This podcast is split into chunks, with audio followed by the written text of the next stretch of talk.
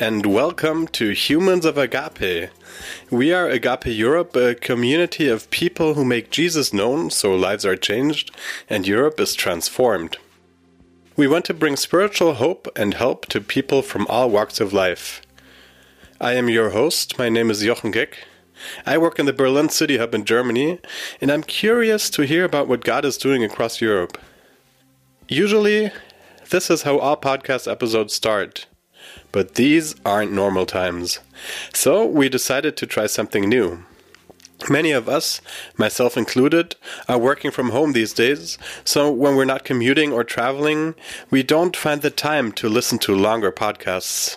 But we still want to hear about what God is doing. So, in this new format, we want to take 10 minutes to share one story, one idea, or one verse that seem relevant for this time.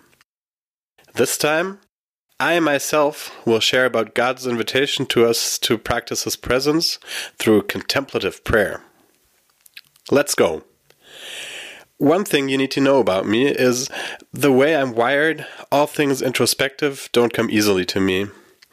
I like people, I like activity, I consider myself to be more of an extrovert. So, what I'll share with you today is an invitation to my journey rather than some expert advice. For all of us, these are unprecedented times. I don't know where you're at in this crisis, but chances are your country is in some kind of a lockdown and you're trying to juggle a family for some of us, but definitely work from home, how to do ministry, and live relationships. For me, all this change is an invitation to stop and reorder my priorities.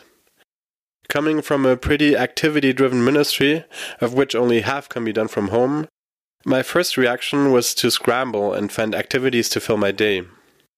Some of these are definitely necessary, and I do want to seize this moment, but God showed me that He wants to use this moment differently. He seems to be more interested in spending time with me than in me coming up with great new ministry strategies. And I slowly realized that if I want to abide and practice His presence, all these buzzwords that sound like things that I'm not naturally good at, then I need to be present in the present. Jumping from video call to video call is not only incredibly exhausting, but also serves as something that always has me focused on what's next and not on what is. Learning about contemplative prayer helped me stay centered in the present and in the presence of the great I am. Contemplative prayer sounds like a fancy spiritual discipline, but it's not. Actually, it's an incredibly simple thing if we're willing to stop and focus on one thing. There are many ways to do contemplative prayer, but today we'll focus on what is called the breathing prayer.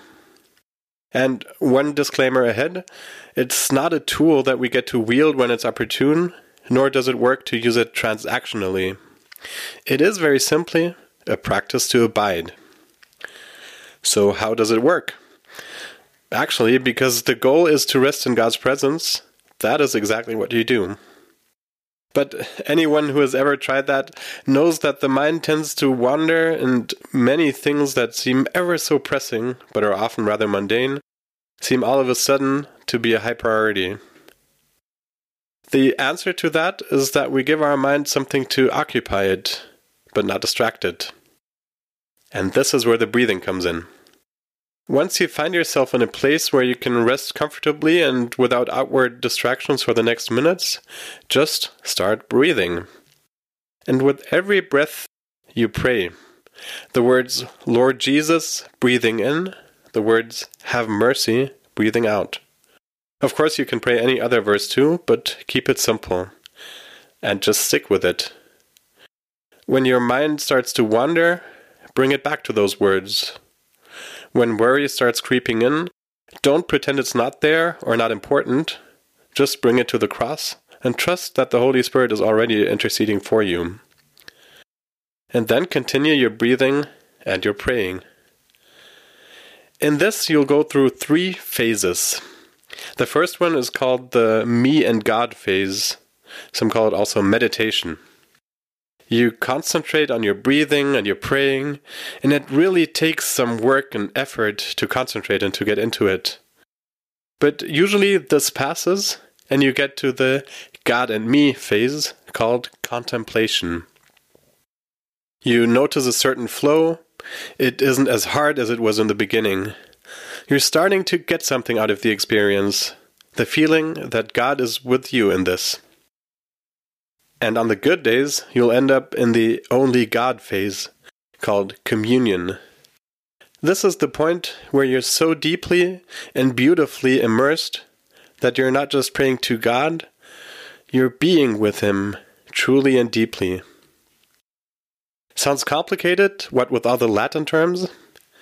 The pastor, author, and prayer warrior Pete Greig, founder of the 24 7 prayer movement in England, who inspires me a lot, says it's not. In fact, he argues, we're all doing it already. In his book, How to Pray A Simple Guide for Normal People, he writes You may be surprised to learn that you probably embark on precisely this kind of meditative and contemplative journey every time you go to the cinema. First, at the start of a movie, it's you at the movie. You are eating popcorn, working hard to pay attention, tutting at anyone who's chatting, trying to get into those all important opening scenes. But then, if the movie is good, it starts to affect you. It draws you in. You laugh and cry. You find yourself caring about the characters, forgetting that they are actors. You no longer need to work at getting into the film because the film is getting into you. Meditation has turned into contemplation. If a movie is better than good, if it is truly great, you will eventually get completely caught up in its plot, utterly absorbed and deeply affected. Your popcorn will be forgotten. It will no longer be me and the movie, nor even the movie and me, but only the movie. The story will have transported you into a place that seems more real than reality. Such all consuming experiences and the overwhelming human desire for them in art, in sex, in nature, in moments of sporting euphoria, in deep conversations late at night with dear friends, are rumors of another world. They whisper that we are made for eternity, wired to worship, happiest whenever we abandon ourselves to something greater and more beautiful than our own little lives. Doesn't that sound beautiful? So let me challenge you. In this odd season, no matter if you're home with kids or home alone, if you have roommates or are married, if you're overwhelmed with work or don't know how to fill your day, if you're confused, anxious, or actually pretty alright, why don't you take 10 minutes these next days to practice the presence of God through contemplative prayer? Or even today? Thanks for listening to this episode of Humans of Agape. If you like this podcast, why don't you take a minute and send a message to your friends to recommend it to them? And it would be really helpful if you could share our Instagram stories. Speaking about social media, you can find Agape Europe on Facebook, Twitter, and Instagram, or check out our website, agapeeurope.org. I'm Jochen Geck, and this is Humans of Agape. See you next time.